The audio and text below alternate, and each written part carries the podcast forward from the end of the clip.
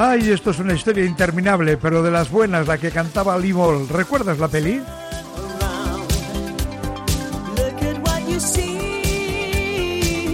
me estaba contando Pachi Villegas ahora mismo me mandan WhatsApp la importancia del bonito del norte en la cena de Nochevieja y Año Nuevo. ¡Oh, una buena receta. Bueno, pues eso le pedimos a Pachi Herranz, que es un prescriptor maravilloso también hablando de libros. Le pedimos los cinco libros del año. Hola Pachi de nuevo, ¿cómo estás? Hola Agustín, ¿qué tal estáis? Queridos oyentes de Radio Popular.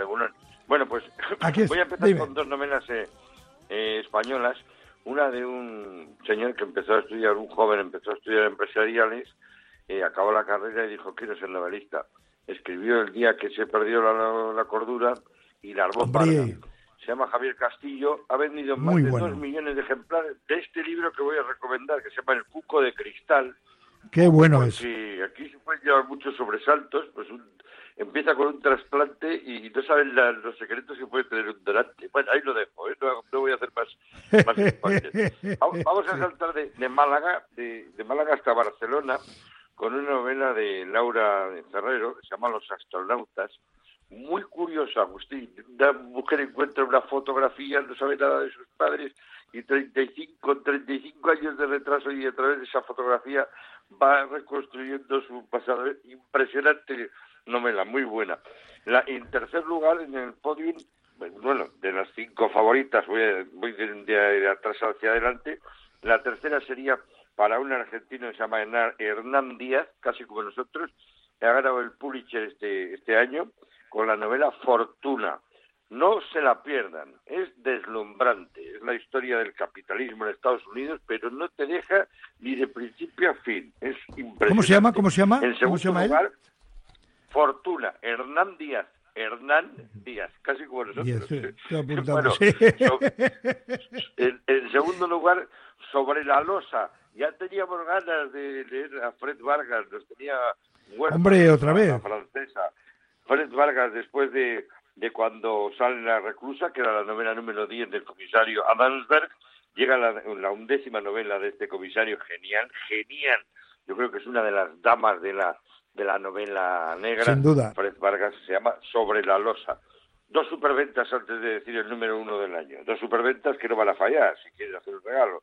Las hijas de la criada de Sol Sonega, que está muy bien, por cierto.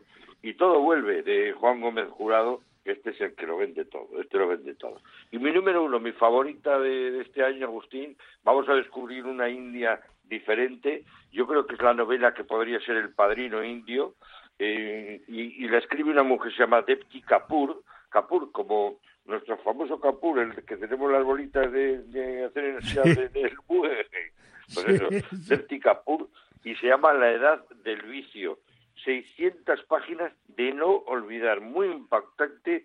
Vamos a conocer una India completamente exclusiva y en la que hay de todo lo que se puedan imaginar, de todo lo que se puedan imaginar.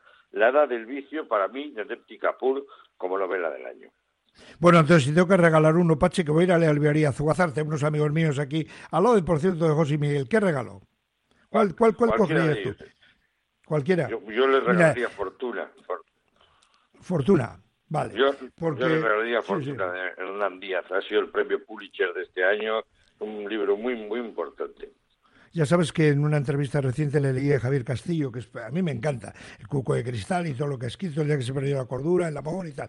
Y le preguntaban, dice, lleva usted vendidos casi tres millones de libros, ¿qué más quiere? Y dice, pues vender más vender más. Claro, es que es un fenómeno. Bueno, Pachi, no te vayas muy lejos, que enseguida es que para, vivir de la literatura es muy difícil, porque en cada novela pues puedes ganar pues un, un 8, un 3, un 2%, depende de qué escritor seas. Pero claro, ya cuando empiezas a vender dos millones de ejemplares, ya aunque ganes un euro, ¿verdad? Joder, es que es una barbaridad. Aparte de que a ti no te pasa, yo entro a una librería y digo, pero, pero ¿cuántos libros hay? O sea, qué barbaridad, ¿no? Que tú publicas un libro y dices, lo voy a vender. Es muy difícil hacer una lista, ¿eh? La lista de este año sería infinita porque libros buenísimos, ¿no? Pero yo he cogido los que más me han llamado la atención.